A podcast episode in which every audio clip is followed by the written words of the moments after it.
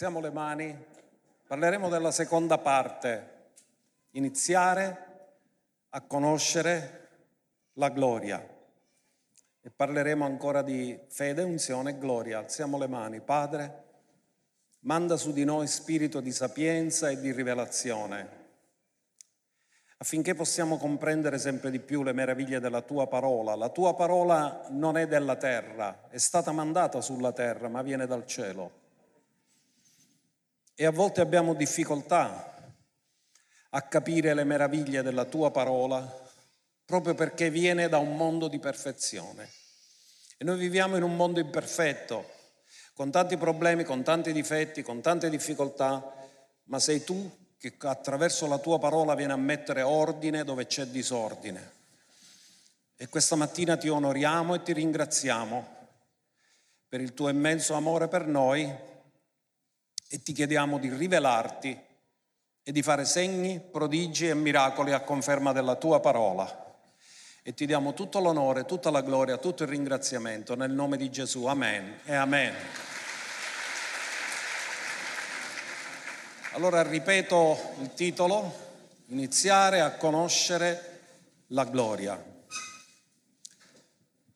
Allora per chi forse è entrato per la prima volta in un luogo di questo genere, questa è una chiesa pentecostale, una chiesa che è nata da un risveglio che è iniziato alla fine del 1800 agli inizi del 1900. Quindi diciamo che è passato più di un secolo e un ventennio da quando questo movimento mosso dallo Spirito Santo è stato manifestato sulla terra e ci chiamiamo pentecostali perché facciamo l'esperienza del battesimo nello Spirito Santo come nel giorno di Pentecoste in Atti 2. E stamattina mi stavo ricordando di uno dei fondatori di uno di quegli strumenti che Dio ha usato all'inizio. Era un uomo di colore, un pastore, si chiamava Seymour. Ce ne sono tanti altri che Dio ha usato, ma il risveglio è nato in una chiesa di colore.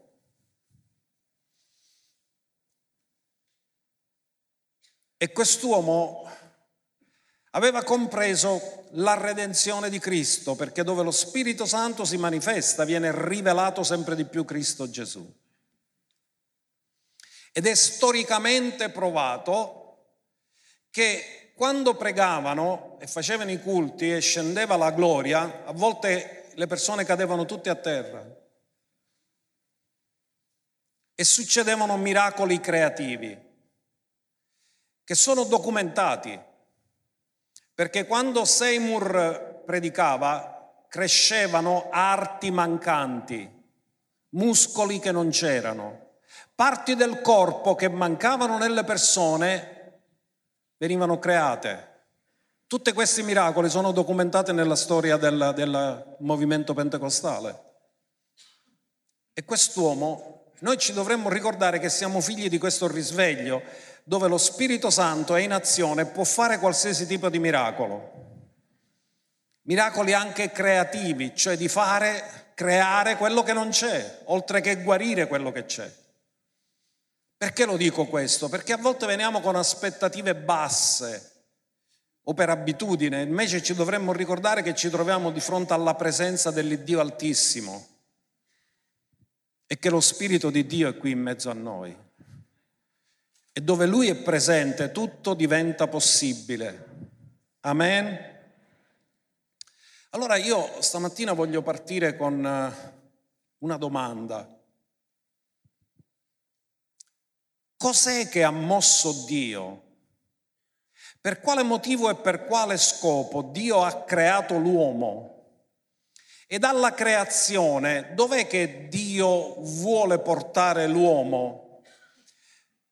Parliamo di quel tempo dalla creazione ai nuovi cieli e nuova terra. La Bibbia ci rivela dalla creazione all'Apocalisse parla di nuovi cieli e nuova terra dove abita la giustizia. È una domanda molto importante per noi figli perché se io dico di conoscere il Padre e non conosco quali sono i suoi propositi, come posso collaborare con Lui? Ho bisogno di conoscere i propositi e le intenzioni originali di Dio per potermi offrire a Lui e collaborare per l'adempimento di questi propositi, perché facciamo parte della famiglia di Dio e se facciamo parte della famiglia, in ogni buona famiglia ognuno collabora. E noi vogliamo collaborare. La Bibbia ci dà la risposta in maniera molto chiara che tutto quello che Dio ha fatto l'ha fatto per manifestare la tua gloria. Quindi questa mattina se tu prima non lo sapevi, tu puoi sapere che Dio ti ha creato per manifestare la sua gloria attraverso di te. Dillo, Dio mi ha creato per manifestare la sua gloria attraverso di me. Ora andiamoci a guardare una scrittura da Isaia, perché Dio annuncia la fine fin dal principio. In Isaia 46, 9 e 10 troviamo che il profeta riceve questa rivelazione e, Dio, e riferisce le parole che ha ascoltato direttamente da Dio. E Dio dice ricordate le cose passate. Ora, questo è molto interessante che a volte Dio dice io sto per fare una cosa nuova, non ricordate le cose di prima perché sto facendo una cosa nuova. Però quando si tratta di parlare delle intenzioni originali, Dio dice ricordatevi le cose del passato, perché Dio ha annunciato la fine fin dal principio, quindi devi sapere il passato e il principio per capire la fine. Ricordate le cose passate di molto tempo fa, perché io sono Dio e non c'è alcun altro, sono Dio e nessuno è simile a me, che annuncio la fine fin dal principio.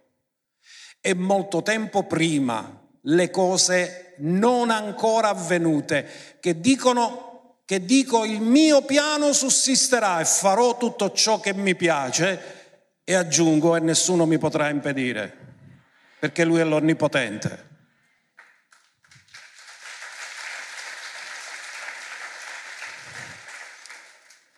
Dio annuncia la fine fin dal principio. In altri termini, noi stiamo vivendo una storia già scritta. Ma fino a che non lo sappiamo viviamo nella confusione. Il mondo dove viviamo oggi è un mondo di confusione, dove le persone non sanno il perché sono qui sulla terra. E io vi dico la verità, sono profondamente addolorato e prego perché molti adolescenti si stanno togliendo la vita perché abbiamo fatto diventare il mondo così povero di valori che la gente dice non, non vale la pena vivere. Quando che c'è uno scopo, perché allontanandosi da Dio e non predicando più la parola di Dio e non portando più le persone vicine a Dio, le persone perdono la percezione del perché vivono. Ecco perché c'è bisogno di un, un grande risveglio in questa nazione e che soprattutto le nuove generazioni che sono benedette perché hanno vissuto nel benessere sempre. Io sono nato nel dopoguerra, nel dopoguerra non c'era benessere. Ho conosciuto il sacrificio, ho conosciuto la fatica, ho conosciuto il lavoro fin da piccolo. Ma molti dei nostri giovani non hanno mai lavorato, hanno avuto tutto facile. Sono una generazione che ha ricevuto tanto ma che non vuole dare niente. Perché questa è la cosiddetta generazione dei diritti. Difatti, se voi ci fate caso, tutte le manifestazioni che si fanno fuori è per avere diritti, doveri non ne ha più nessuno. Tutti vogliono diritti. A questa generazione sarà chiesto conto, perché quelli del dopoguerra hanno sofferto, perfino per mangiare. Ma questa generazione non ha mai sofferto la fame. Parliamo di crisi, ma di fatto non c'è nessuno che gli manca il cibo. O se gli manca ci sono i mezzi per averlo. Quindi dobbiamo capire una cosa. Dobbiamo capire la mente di Dio. Tutto ciò che Dio ha fatto l'ha fatto per la sua gloria, per manifestare la sua gloria. Ma la domanda è cos'è la gloria? Io spesso vi ho dato una definizione che oggi voglio migliorare. La definizione che vi ho dato è che la gloria è l'atmosfera di perfezione dove Dio vive. Ma questa mattina vi voglio dare una definizione ancora migliore, che la gloria è la bellezza delle molteplici, molteplici perfezioni di Dio, perché Dio da qualunque lato lo guardi è sempre perfetto. Non è una perfezione, sono tante perfezioni. E questo si spiega perché possiamo andare di gloria in gloria. Quindi quando diciamo che Dio manifesta la sua gloria, diciamo che il Dio manifesta la molteplicità delle sue perfezioni. Lui è perfetto da qualsiasi parte lo guardi e non può fare niente di imperfetto. Tutto quello che fa è perfetto. E vi dico una cosa, tu sei amato perfettamente perché Dio è perfetto e non ti può amare imperfettamente. E questo è meraviglioso. Questo è fantastico. Ma la sua gloria è legata anche al suo carattere, perché poi lo vedremo che quando Mosè gli chiede fammi vedere la tua gloria, in realtà Dio gli rivela il suo carattere, perché la gloria è la bellezza di tutte le perfezioni di Dio che si dimostra nella sua benignità e nella sua bontà. In altri termini, non farà niente che non esprime amore, benignità, fedeltà, santità. In altri termini, il suo carattere stesso, perché Dio è santo. Ma andiamo a vedere qualche scrittura che ci dice che cos'è che rivela la gloria di Dio. Il Salmo 19, verso 1. I cieli raccontano, parlano i cieli? Andate a chiedere agli scienziati che studiano le stelle, le costellazioni, l'universo. Oggi hanno mezzi che prima nel passato non c'erano. E una delle cose che si stanno accorgendo gli scienziati è la perfezione del creato. In altri termini possono prevedere esattamente quando una stella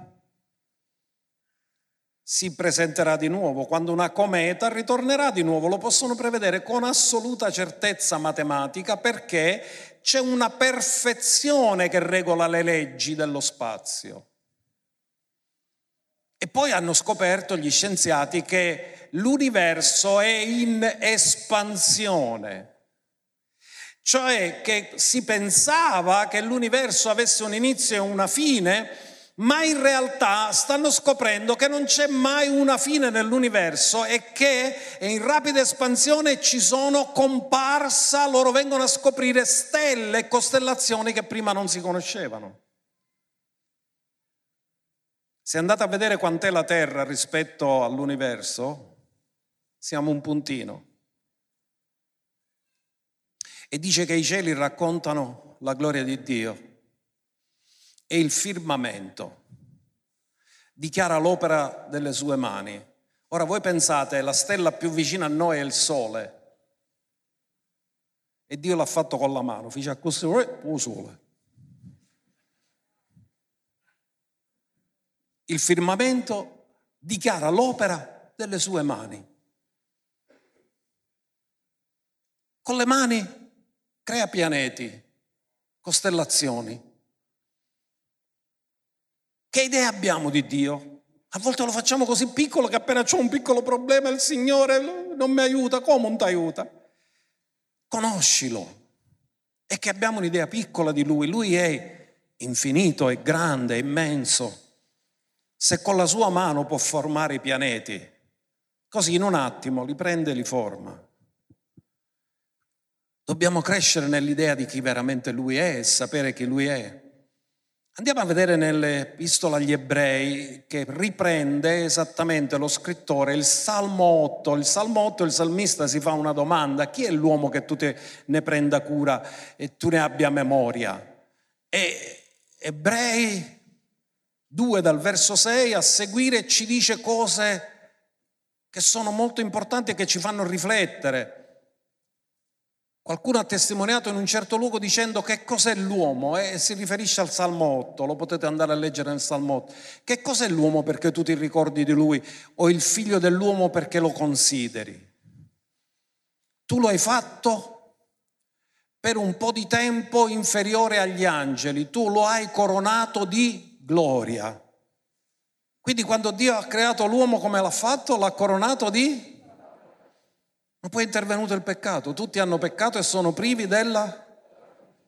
Ma quando l'uomo è stato creato, è stato creato nella gloria, coronato di gloria e di onore. In altri termini, era perfetto e perché, poiché l'uomo era perfetto, era anche immortale, perché la morte non è altro che la somma di tanti disordini.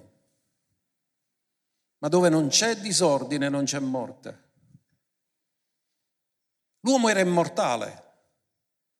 L'uomo rispecchiava l'immagine di Dio e la somiglianza di Dio. In altri termini, Dio quando ha creato gli animali li ha immaginati, ma quando ha creato l'uomo si è guardato allo specchio perché li ha creato alla sua immagine e alla sua somiglianza. E dice, tu l'hai fatto per un po' di tempo inferiore agli angeli, perché dice che poi noi, noi addirittura giudicheremo gli angeli, ma tu lo hai coronato di gloria e di onore, lo hai costituito sopra le opere delle tue mani. Quindi Dio aveva dato il governo, e stamattina approfondiremo, che gli aveva dato il governo dell'opera delle sue mani. Prima di crearlo aveva stabilito il proposito, ma poi lo leggeremo, non voglio correre troppo. Lo leggeremo dopo questo. Andiamo avanti su quello che dice qui. Tu gli hai posto ogni cosa sotto i piedi. Infatti nel sottoporgli tutte le cose non ha lasciato nulla che non gli fosse sottoposto. Tuttavia al presente non vediamo ancora che tutte le cose gli sono sottoposte. Ora ascoltatemi bene, la fede a che ti serve? A vedere prima quello che succederà dopo. Qual è la differenza tra chi ha fede e chi non ha fede? Chi ha fede vede il futuro ed è sereno in, e lo sta aspettando e si sta preparando a quel futuro. Chi non ha fede è confuso e disperato perché non vede nessuna prospettiva. Ora qui dice, al presente non vediamo che tutte le cose gli sono sottoposte. Guardiamo intorno, leggiamo i giornali, le guerre. Tutti parlano di pace, ma si continua a fare la guerra.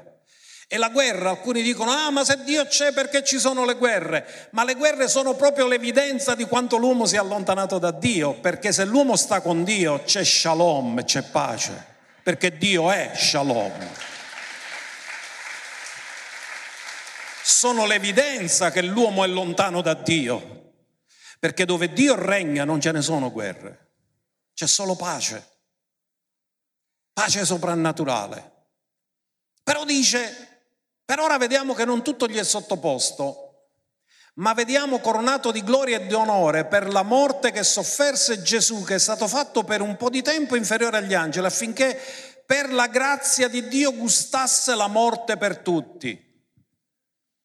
La morte non era prevista nel piano di Dio, la morte è entrata tramite il peccato, perché il salario del peccato è la morte, e per sconfiggere la morte Gesù ci ha sostituito ed è morto come sostituto al nostro posto.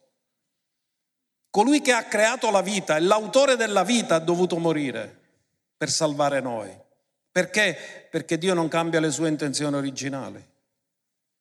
E le intenzioni originali sono che Lui ci vuole nella gloria, perché siamo destinati alla gloria. Andiamo a vedere ancora. Conveniva infatti a colui per il quale e per mezzo del quale sono tutte le cose, quindi il creatore, nel portare molti figli alla, ditelo forte, alla, qual è il piano di Dio? Portare molti figli? Perché sei stato creato? Per la gloria. Dove ti vuole portare Dio? nella gloria. Qual è il piano di Dio? Riportarti nella gloria. e di rendere perfetto per mezzo di sofferenze l'autore della salvezza. Gesù perché ha dovuto soffrire?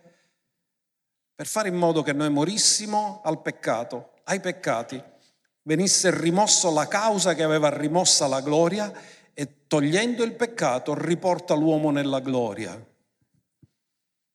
Questo è il piano finale di Dio, riportare molti figli nella gloria. Ora noi abbiamo trattato la volta scorsa, e non ci fa male ripeterlo, che per entrare nel mondo soprannaturale noi ci entriamo attraverso tre mondi il mondo della fede, il mondo dell'unzione e il mondo della gloria. E noi abbiamo bisogno di capire tutti questi mondi perché c'è una interrelazione tra di loro. Non è che la fede funziona per i fatti suoi e non ha niente a che vedere con la gloria, vediamo che ha a che vedere con la gloria, ha a che vedere con l'unzione. Quindi Abbiamo detto la volta scorsa, abbiamo fatto un paragone che spero che vi ricorderete tutti, che la fede è come una pista di aerei, una piattaforma dove gli aerei che sono in cielo possono atterrare sulla terra. In altri termini, il cielo non ha posto dove atterrare con le sue benedizioni fino a che non gli creiamo una piattaforma di fede. Un aereo che non ha una pista andrà a atterrare in un altro aeroporto. Non può atterrare ovunque. Dio ci ha benedetti di ogni benedizione spirituale nei luoghi celesti in Cristo Gesù. C'è la luce che sbatte nella macchina e mi arriva proprio in pieno qua a me. Quindi Dio ha fatto questo che vuole che noi abbiamo, ci ha benedetto di ogni benedizione spirituale nei luoghi celesti in Cristo Gesù e vuole che noi abbiamo questa piattaforma per prendere le cose dai luoghi celesti come un aereo che viene dal cielo e che deve atterrare sulla terra. Se manca la pista, Dio non può fare atterrare le benedizioni. Ma stamattina voglio aggiungere anche un'altra cosa. La fede è un'antenna Tu puoi avere il televisore a casa, però che succede se si sfascia l'antenna? Che il ricevitore non riceve segnale. La fede è l'antenna che percepisce i segnali dal cielo e ti dice quello che Dio vuole fare perché Dio fa le cose quando trova qualcuno che percepisce quello che lui vuole fare. Quindi la fede è anche un'antenna collegata col cielo che percepisce quello che Dio vuole fare. E quando noi riceviamo una parola di conoscenza non facciamo altro che percepire quello che Dio vuole fare. E a proposito di questo, mentre stavamo adorando, ho ricevuto delle parole di conoscenza come tendinite, guarigione alle ginocchia, alla schiena. E noi sappiamo che Dio rivela a volte le malattie che neanche le persone a volte sanno di avere ma Dio rivela e ci vuole una percezione, un'antenna che percepisce quello che Dio vuole fare, perché se Dio non trova nessuno che percepisce la sua volontà, come fa a fare miracoli? Abbiamo detto che i miracoli si compiono e il primo modo per compierli è che ci sia qualcuno che li percepisce. Quindi la fede è una piattaforma, ma anche un'antenna di collegamento con il segnale del cielo. Diciamo che è come la torre di controllo. La torre di controllo comincia a funzionare quando l'aereo decolla.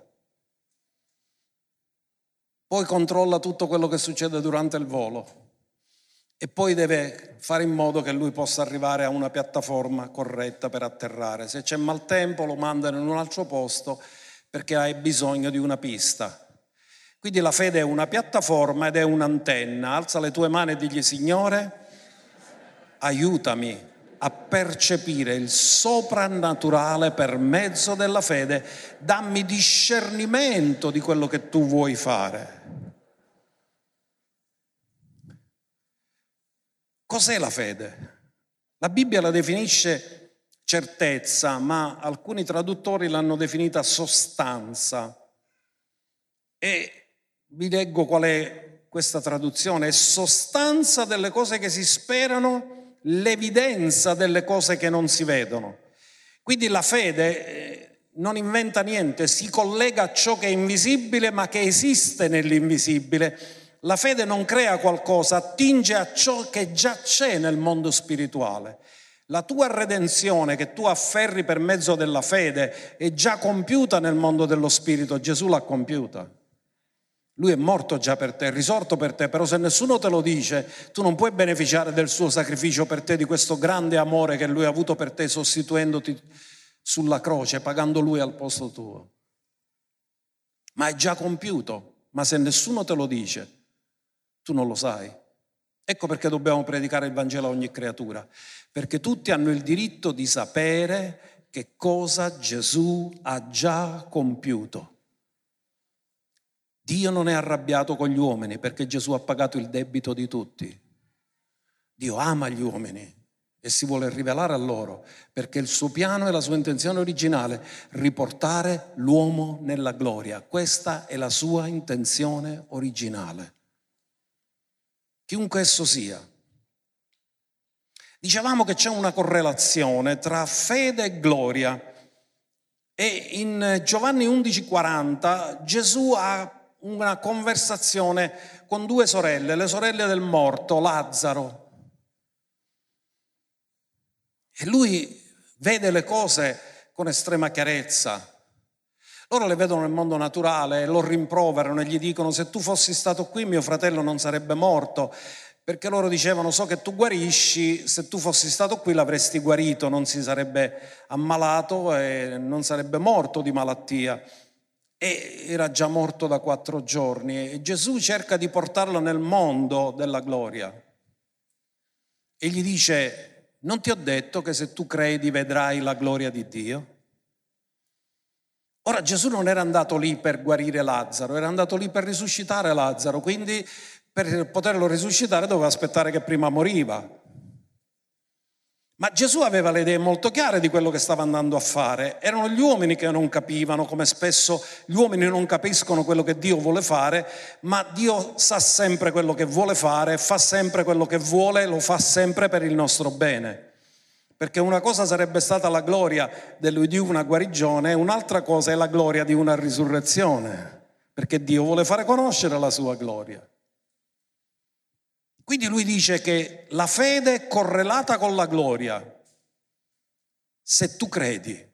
In altri termini, tu non puoi arrivare subito alla gloria se non sei partito dal gradino più basso che è la fede.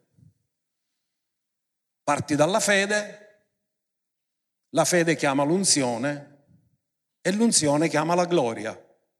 Quando arrivi alla pienezza dell'unzione ti accorgi che c'è di più e quando sai che c'è di più reclami la gloria. Poi di questo ne parlerò più avanti, vi farò vedere pure qualche slide per aiutarvi a capire e a vedere meglio. Ora, nell'unzione come nella fede, Dio ha bisogno della nostra collaborazione. Ti sia fatto secondo la tua fede. La fede è quando tu ti accordi con Dio. L'unzione è Dio che opera attraverso di te e l'unzione viene data a ognuno secondo il proposito che Dio ha per ognuno di noi. Io non sono stato chiamato per cantare. Se io mi metto a cantare, guarda, venite tutti. Perché vado fuori l'unzione. Non sono stato unto per cantare, io sono stato unto per insegnare, per predicare. Quindi l'unzione è diversa per ognuno ma è Dio che ti ha dato un'abilità soprannaturale per adempiere il proposito che ha per te. E quindi quando noi non andiamo nel proposito e andiamo fuori dall'unzione, diventiamo esseri umani normali, siamo come tutti gli altri. È l'unzione che ci rende speciale perché Lui è attraverso di noi. La fede si accorda con Dio. Ora ascoltatemi, vi faccio un esempio molto importante. Quanti di voi vi ricordate l'episodio dell'uomo che aveva la mano secca? Cosa gli ha detto Gesù? Stendi la tua mano. Era razionale questo comando? Perché se quest'uomo era palermitano ci avessero detto ma perché non vede che la mano non la posso muovere.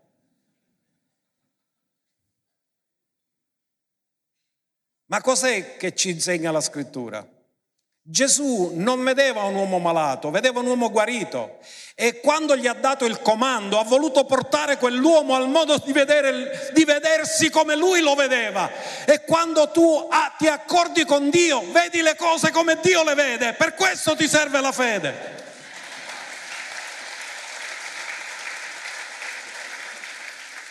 Quell'uomo era schiavo dei sensi e vedeva solo i suoi sintomi e la mano secca, ma Gesù che lo vedeva con gli occhi di Dio, lo vedeva sanato, lo vedeva guarito e per questo gli ha dato il comando e perché lui ha ubbidito e ha steso la mano improvvisamente in quel momento è stato completamente sanato, la sua mano è diventata normale. Amen. Volete che vi faccia un altro esempio? Il paralitico. Se tu gli dici a un paralitico alzati e cammina, Paralitico palermitano ti dice, ma che un nuovo ragazzo ha la seggia a rotelle? Se poteva camminare veniva a casa seggia. In altri termini, quello che Dio ti dice non è razionale.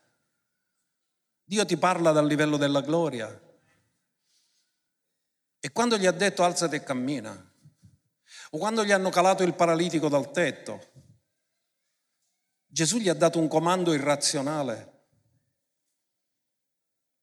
Ecco perché con Dio non si discute, Dio si crede.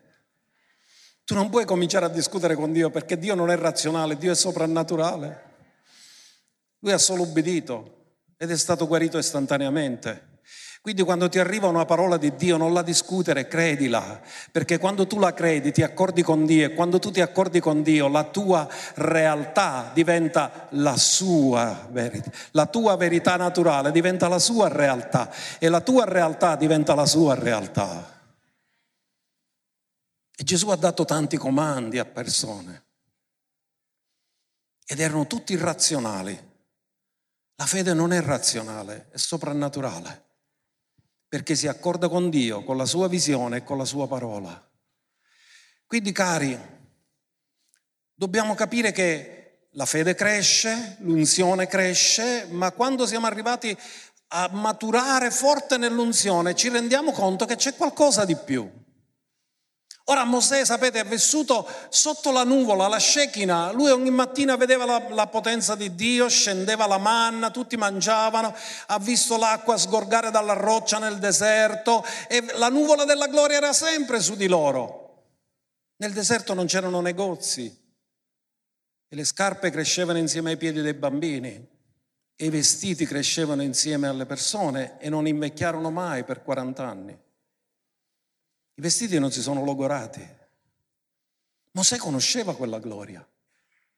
Però a un certo punto si rende conto che c'è qualcosa di più e dice fammi vedere la tua gloria. Non sta parlando della Shekinah, quella già la vedeva, la conosceva. Sta parlando di una gloria ancora più grande e gli dice fammi vedere la tua gloria, io percepisco che c'è molto di più, sì tu mi hai fatto vedere cose grandi, hai aperto il Mar Rosso, stai nutrendo un popolo nel deserto, più di 3 milioni di persone, tu gli stai dando da mangiare per tanto tempo, gli stai dando da bere, hanno tutto, stanno bene tutti in salute, non c'è nessuno che sia ammalato. Però c'è di più. Fammi vedere la tua gloria. E Dio gli risponde. E gli risponde parlandogli del suo carattere. Esodo 34, verso 6. L'Eterno passò davanti e gridò. L'Eterno, l'Eterno, Dio misericordioso e pietoso, lento all'ira, ricco in benignità e fedeltà. Mosè gli dice fammi vedere la tua gloria e Dio gli dice la mia gloria è il mio carattere, i miei attributi divini. Io sono misericordioso, io sono pietoso, io sono lento all'ira. Io sono ricco di benignità e di fedeltà. In altri termini, la gloria manifestata non faceva altro che parlarci del carattere di Dio, perché se Dio non è misericordioso, ma chi glielo faceva fare di prendere questo popolo schiavo dall'Egitto e portarlo nella terra promessa? Perché aveva fatto una promessa ai patriarchi, l'aveva promesso ad Abramo. e l'ha fatto e gli ha dimostrato il suo carattere. Ora, guardate cari, quando parliamo di potere, Dio è onnipotente, ognuno dica onnipotente. Quindi significa che non c'è niente che lui non possa fare, che non c'è nessuna azione che sia vietata di poterlo fare a lui. Lui può fare quello che vuole, l'ha detto, io faccio quello che io voglio e quello che mi piace.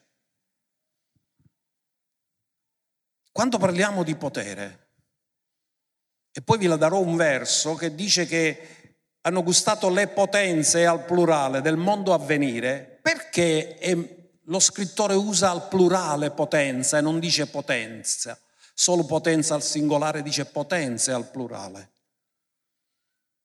Perché ci sono vari gradi di potenza.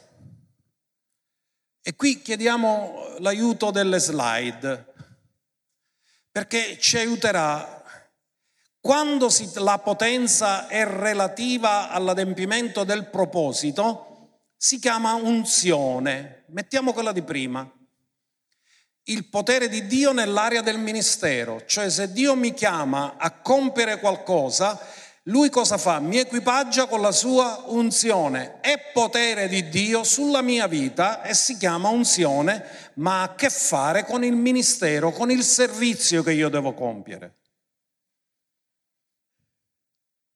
Ma quando ha a che fare con la legalità, il potere si chiama autorità. Guardate, autorità è il potere di Dio nell'area della legge ed è chiamato autorità.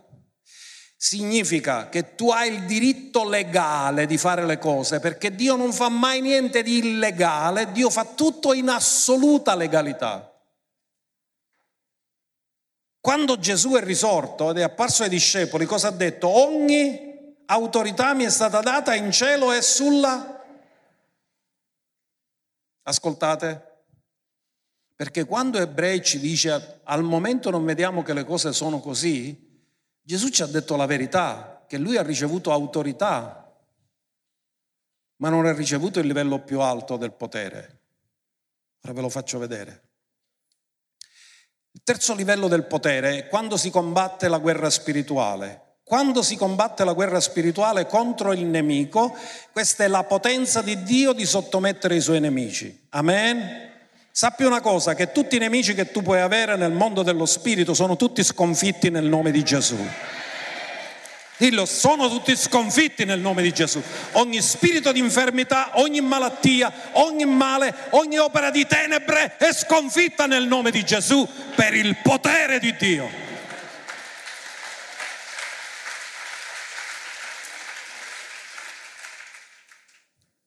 E poi l'ultimo livello, state attenti a questo. Il potere di Dio nell'area del territorio è chiamato dominio. Questo è il più alto livello di potere. Ascoltate, quando Gesù è risorto non ha detto ogni dominio mi è stato dato, perché quello lo riceverà dopo ha detto ogni autorità mi è stata data, cioè lui ha la legalità della vittoria, ma al presente non vediamo che si è compiuto tutto, siamo in un processo. Il potere nell'area del territorio è chiamato dominio, che è il più alto livello del potere. Come lo possiamo spiegare? Il re, tra cui Davide, ha esteso il suo dominio perché ha conquistato territori accanto a lui. E troviamo che lui non è cresciuto nell'autorità, è cresciuto nel dominio, perché il dominio è un re che esercita il massimo del potere su un territorio. Guardate, prima di questo vi voglio dire una cosa. Qual è l'intenzione originale di Dio quando ha creato l'uomo? Era dargli autorità o dargli dominio? Genesi 1.26, andiamolo a vedere, guardate, l'intenzione originale di Dio per l'uomo creato non era dargli autorità, perché gli ha messo tutte le cose sotto i suoi piedi, quindi gli ha dato dominio. Poi Dio disse, Facciamo l'uomo a nostra immagine e a nostra somiglianza. Facciamo significa che parlava con, lo, con Gesù e con lo Spirito Santo. E al plurale. E abbia cosa? Ditelo forte, abbia. Quindi l'intenzione originale di Dio quando ha creato l'uomo è per dargli. E lui se l'è fatto fregare da Satana. Ma Dio cambia le sue intenzioni originali? No. Ha fatto un piano per ridare all'uomo dominio. E chi è che lo farà questo, prenderà questo dominio? Il re del re, signore dei signori. L'ultimo Adamo. Il primo Adamo ha fallito, l'ultimo ha vinto. E lui ha ricevuto già l'autorità, ma quando tornerà verrà per dominare e per stabilire il suo regno che non avrà mai fine, rivelato a Daniele. Ci sarà un regno non fatto da mano d'uomo che non avrà mai fine. E la Chiesa è profetica perché deve annunciare il futuro. Il futuro è che ci sarà un regno e questo regno è il regno del nostro Signore Gesù Cristo che noi serviamo ora, perché anche se non è manifestato il suo potere eterno, noi sappiamo che lui è stato stabilito re sopra Sion e noi lo serviamo prima ancora che prenda il dominio, perché già ci ha dato l'autorità.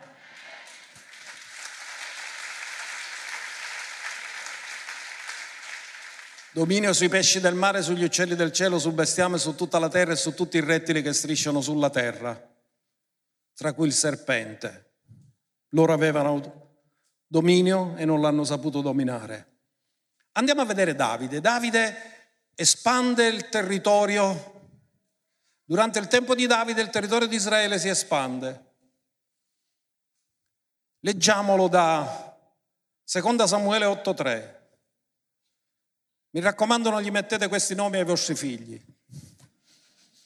Davide sconfisse anche Adadezer, figlio di Rehob, re di Zoba, mentre egli andava a ristabilire il suo dominio lungo il fiume Eufrate. Cosa faceva questo re? Andava a stabilire il suo?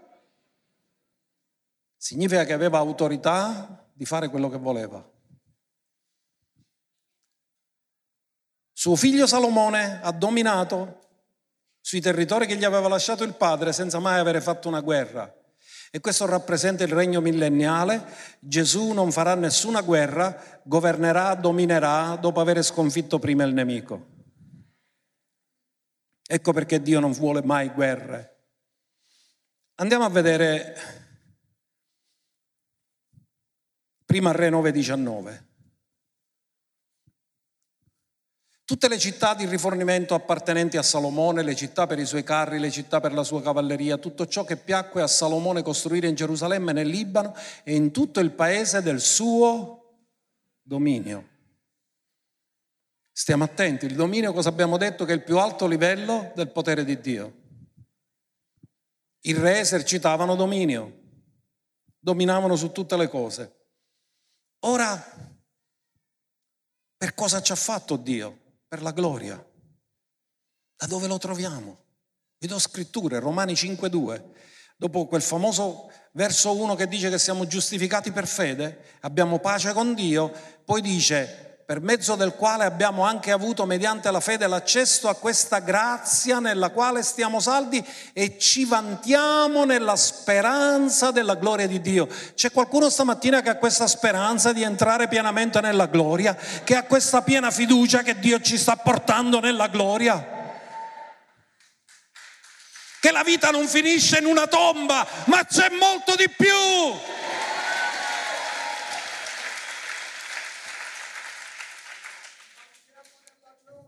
Ci vantiamo nella speranza della gloria. Noi ci vantiamo, sappiamo qual è la nostra speranza, sappiamo qual è il nostro futuro, perché Dio che non può mentire ce l'ha rivelato. Romani 8.1, guardate cosa dice, che la terra che è stata sottoposta alla vanità a motivo della caduta dell'uomo, dice, nella speranza che la creazione stessa, che era stata data affinché l'uomo la potesse governare, venga essa pure liberata dalla servitù della corruzione per entrare nella libertà della gloria dei figli di Dio. Notate, il peccato ha portato schiavitù, la gloria porterà libertà. Libertà dalla morte, libertà dall'ingiustizia, tutto funzionerà perfettamente.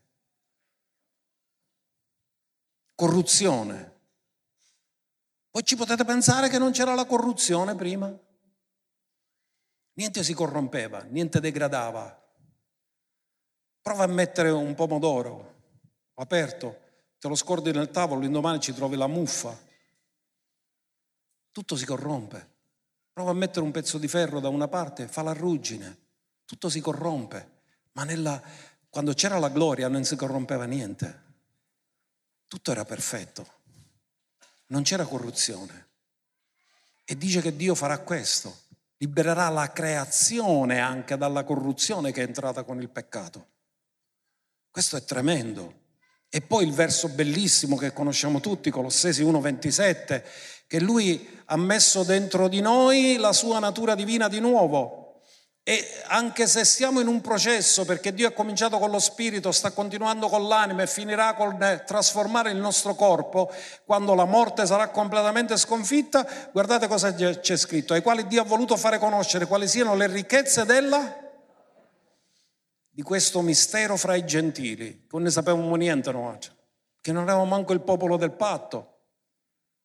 Era un mistero per noi Qual è il mistero fra i gentili? Che Cristo in voi, speranza di gloria, dillo forte, Cristo in me, speranza di gloria. Il fatto che lui ti ha dato, ridato la stessa natura che ti aveva dato ad Adamo prima della caduta significa che si è impegnato a riportarti alle sue intenzioni originali e se ti ha mandato lo spirito della gloria che abita dentro di te significa che ti ha dato la caparra per la gloria eterna.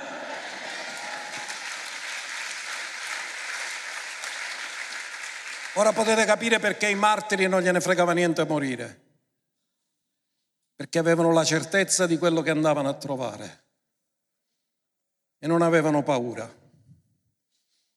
Seconda Corinzi 5, 4 e 5 parla ancora di questo argomento. Noi infatti che siamo in questa tenda, come lo chiama questo corpo? La tenda com'è? Un coipi di vento e se ne vola. Cioè significa siamo fragili, amen? Quelli che si sentono tutti più forti, basta che c'è un'influenza, un virus, già subito su KO. Gemiamo, essendo aggravati, perciò non desideriamo già di essere spogliati, ma rivestiti affinché ciò che è mortale sia assorbito dalla vita. Ora colui che ci ha formati proprio per questo, cioè per la vita, è Dio che ci ha dato anche la caparra dello Spirito. Dio è uno che si pente, se dalla caparra poi lo porta a compimento, l'affare. E quando Dio ti ha dato lo Spirito Santo, ti ha dato la caparra che ti porterà nella gloria. Perché già ti ha detto, questa è la caparra, ti ho dato il mio spirito, lo spirito della gloria. E questo è il segno che tu puoi essere assolutamente certo, che ti riporterò nella gloria. Mamma mia. Quindi interrelazione tra fede, unzione e gloria. La fede chiama l'unzione, l'unzione chiama la gloria. Quando giungi alla maturità dell'unzione ti rendi conto che c'è di più, che c'è la gloria. Ora, vi avevo promesso il verso di Ebrei 6:5, dove si parla delle potenze al plurale. E già ne abbiamo parlato di quali sono. Dice hanno gustato la buona parola, e le potenze del mondo a venire. Quindi Dio che cosa ha fatto? Ci ha dato la caparra, ci vi faccio gustare qualcosa che poi sarà definitivo per sempre. E ci ha dato il suo spirito, ci ha dato i doni dello spirito, sono potenze del mondo a venire e noi le gustiamo ora e goderemo il dominio perché regneremo con lui regneremo. Oggi abbiamo autorità, domani avremo dominio. Gesù quando è risorto non ha detto ogni dominio mi è stato dato, ha detto ogni autorità mi è stata data, ho la legalità di quello che sto facendo per arrivare alla conclusione di ritornare a riprendere il dominio. E Satana lo sa che ha poco tempo, perché ci sta qui io e non stanno. Quindi per ora è tutto scatenato perché sapete che sconfitto e scafazzato.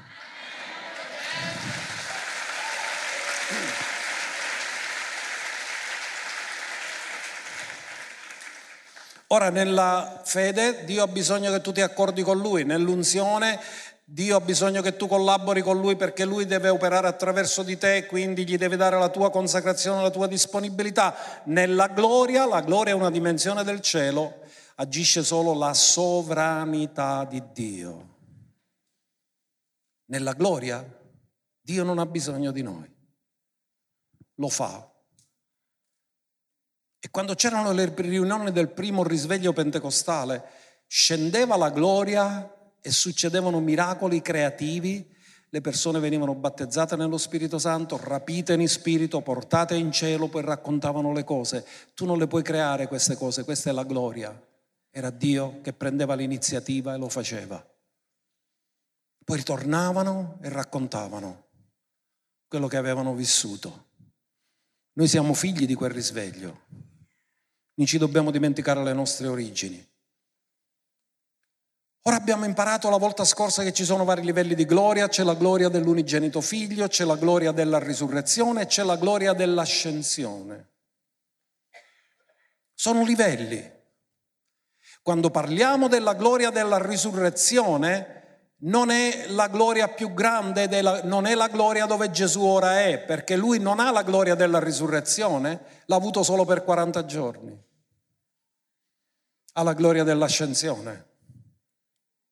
E in Giovanni 17,5 Gesù, prima ancora di morire, chiede al Padre, sto per terminare tutto quello che devo fare, ridammi la gloria che avevo presso di te prima ancora che il mondo fosse.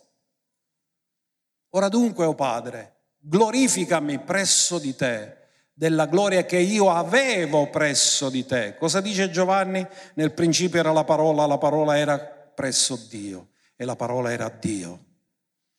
Ora Gesù dice, la parola si è fatta carne, ma finito il mio ministero sulla terra, ridammi la gloria che avevo presso di te. Quindi guardate Gesù cosa ha fatto, ha dovuto rinunciare, si è spogliato della gloria per amore nostro.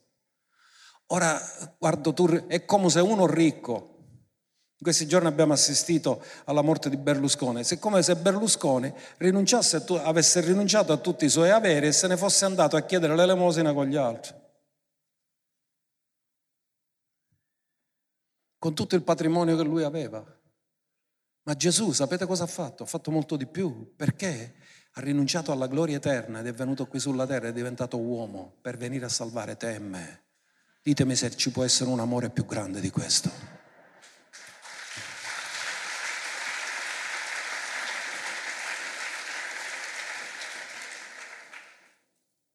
Quindi c'è una gloria della risurrezione, c'è una gloria dell'ascensione, c'è una gloria del millennio e c'è una gloria eterna. E Dio ci vuole portare nella sua eterna gloria. Ma abbiamo bisogno di iniziare a capire questa gloria che è il nostro futuro. Cristo in noi, speranza di gloria. Se io non conosco il mio futuro, non ho saggezza di vivere il mio presente. Se io sono confuso riguardo al futuro, sono confuso di come vivere il presente. Ma se conosco il futuro, avrò la sapienza per vivere il mio presente. Ora, lasciatemi concludere con una definizione importante della gloria. Una delle caratteristiche della gloria è l'originalità. E perché è importante l'originalità? Perché la gloria deve essere per forza originale? Proiettatemi Esodo 3, verso 1, perché vi faccio una domanda, quelli che avete studiato la scrittura. Quante volte Dio si è manifestato col pruno ardente? Solo una volta. Quante volte l'asina ha parlato? Quindi significa che Dio non fa sempre le stesse cose. C'è uno che fa sempre le stesse cose ed è Satana che non è creativo e non è originale. Sappi una cosa, non c'è nessuno di noi e non ci sarà mai nessuno di noi che ha la stessa faccia di un altro, manco i gemelli, perché la mamma li sa riconoscere. E anche se noi quando vediamo i cinesi, non c'è niente contro i cinesi, ne parlano tutti i stessi. No, i cinesi sono tutti uguali, non è vero.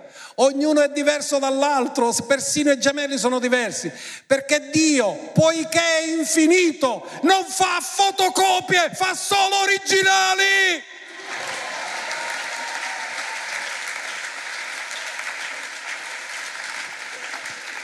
E il motivo perché tu non devi imitare nessuno è perché Dio ti ha fatto un originale, non una copia. E il modo come sarà una benedizione per gli altri è che sii te stesso. Perché Dio ti ha creato un originale. Ma ci sarà una faccia come la tua. Ti potranno assomigliare in parte, ma mai saranno come te.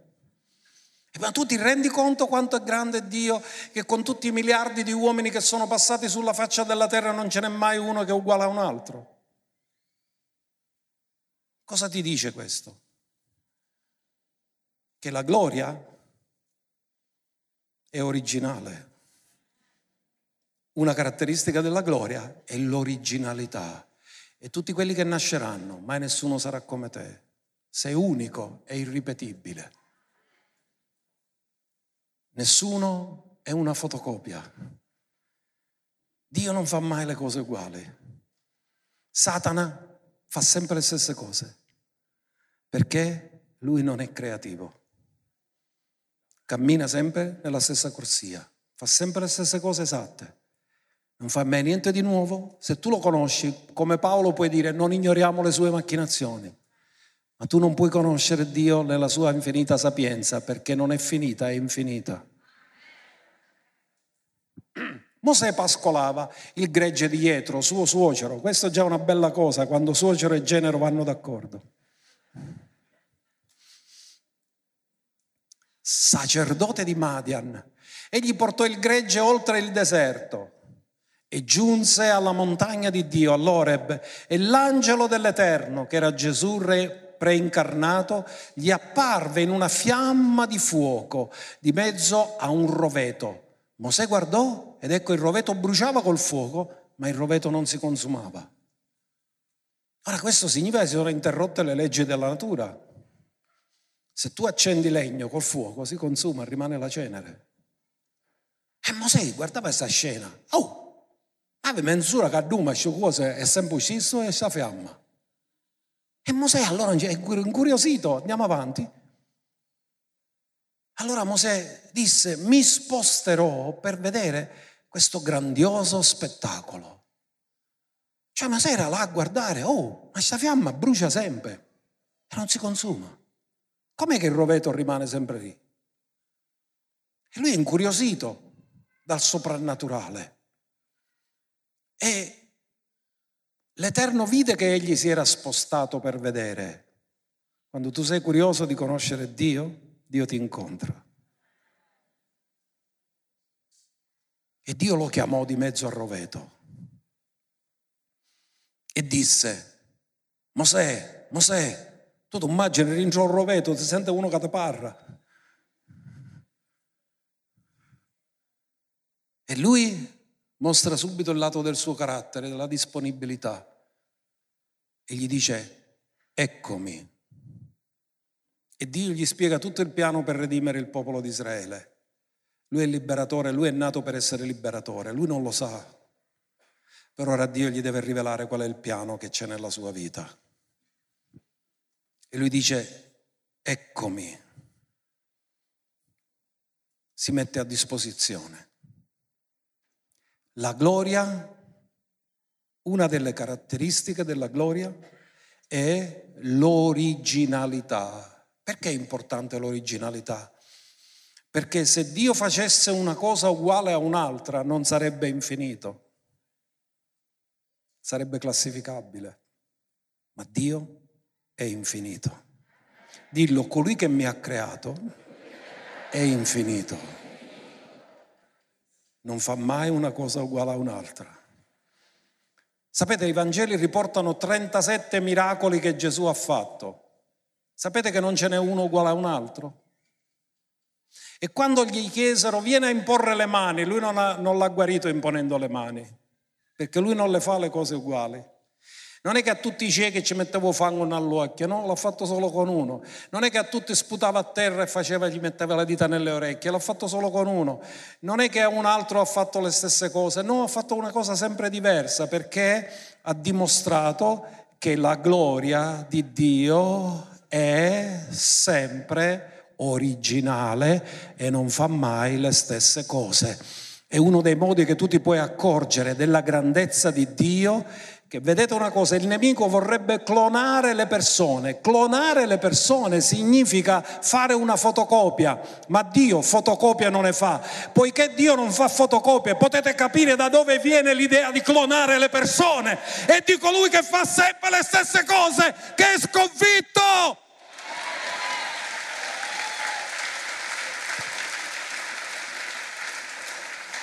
Dio non ha bisogno di fotocopie. Dio crea. E disse, ecco io faccio nuove tutte le... Non siete orgogliosi di avere un padre così? Io sono orgoglioso di avere un padre così e di appartenere alla famiglia di Dio. Facciamogli un applauso meraviglioso, ci alziamo e lo onoriamo con tutto il nostro cuore.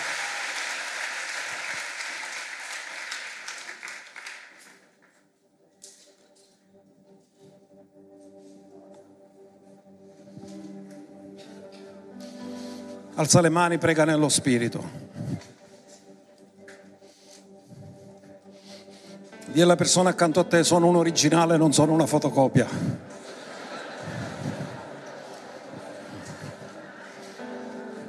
Quando si dice un figlio se mica suo padre una fotocopia, non è vero? Non è vero, è una bugia. Dio fa solo originali. Non ci sarà mai un altro come te, non ci sarà mai un'altra come te. E io ti voglio dire una cosa, anche quando adoreremo ora, se qualcuno non canta, Dio sa chi è che non sta cantando, perché riconosce la voce di ognuno di noi.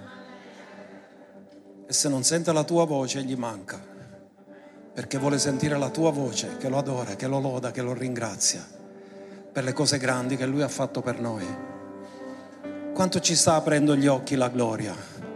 Iniziare a capire la gloria, che Dio tutte le cose che ha fatto le ha fatte per la sua gloria. Tu sei stato fatto per la sua gloria, io sono stato fatto per la sua gloria. Abbiamo un destino troppo grande. Il nemico è geloso e dice che deriva, deriviamo dalle scimmie. Vuole alterare l'immagine e la somiglianza di Dio? Una volta una maestra disse a un bambino figlio di credenti, prima che finirà l'anno vi dimostrerò che tutti noi deriviamo dalle scimmie. E il bambino credente gli ha risposto così alla maestra, maestra i fatti di casa sua non li voglio sapere, io lo so che vi sono figli.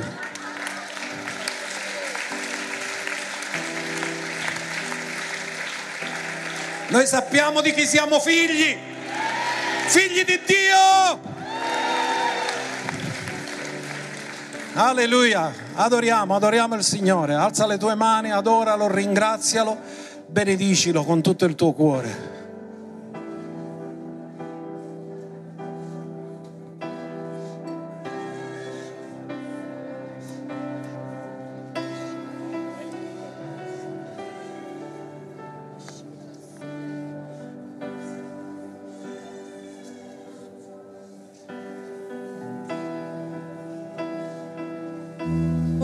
줘 purezza sei Dio vuole sentire la tua voce, Cristo canta. in me, speranza di gloria, il mio alto rifugio, la mia ancora di sicurezza sei. Cristo in me, speranza di gloria.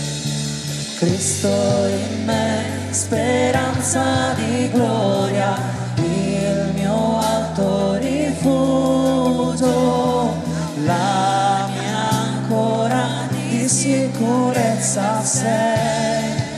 Cristo in me, speranza di gloria. Cristo in me, speranza di gloria, il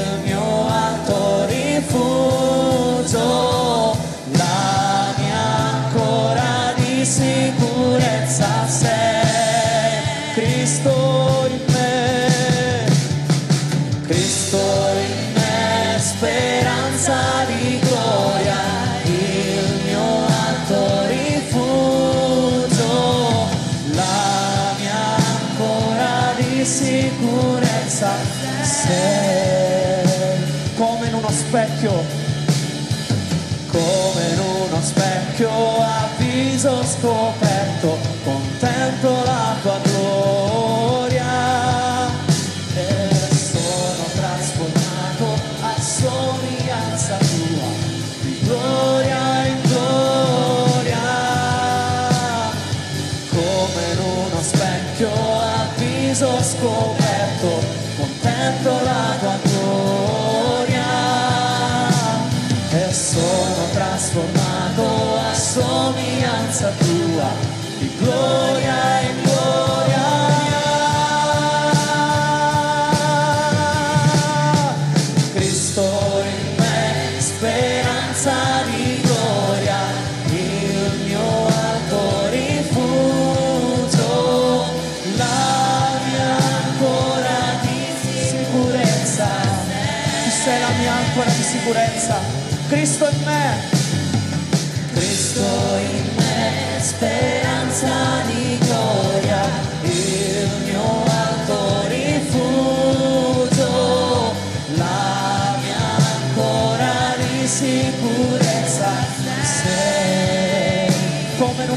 uno specchio a viso scoperto, come in uno specchio a viso scoperto, contemplo la tua gloria.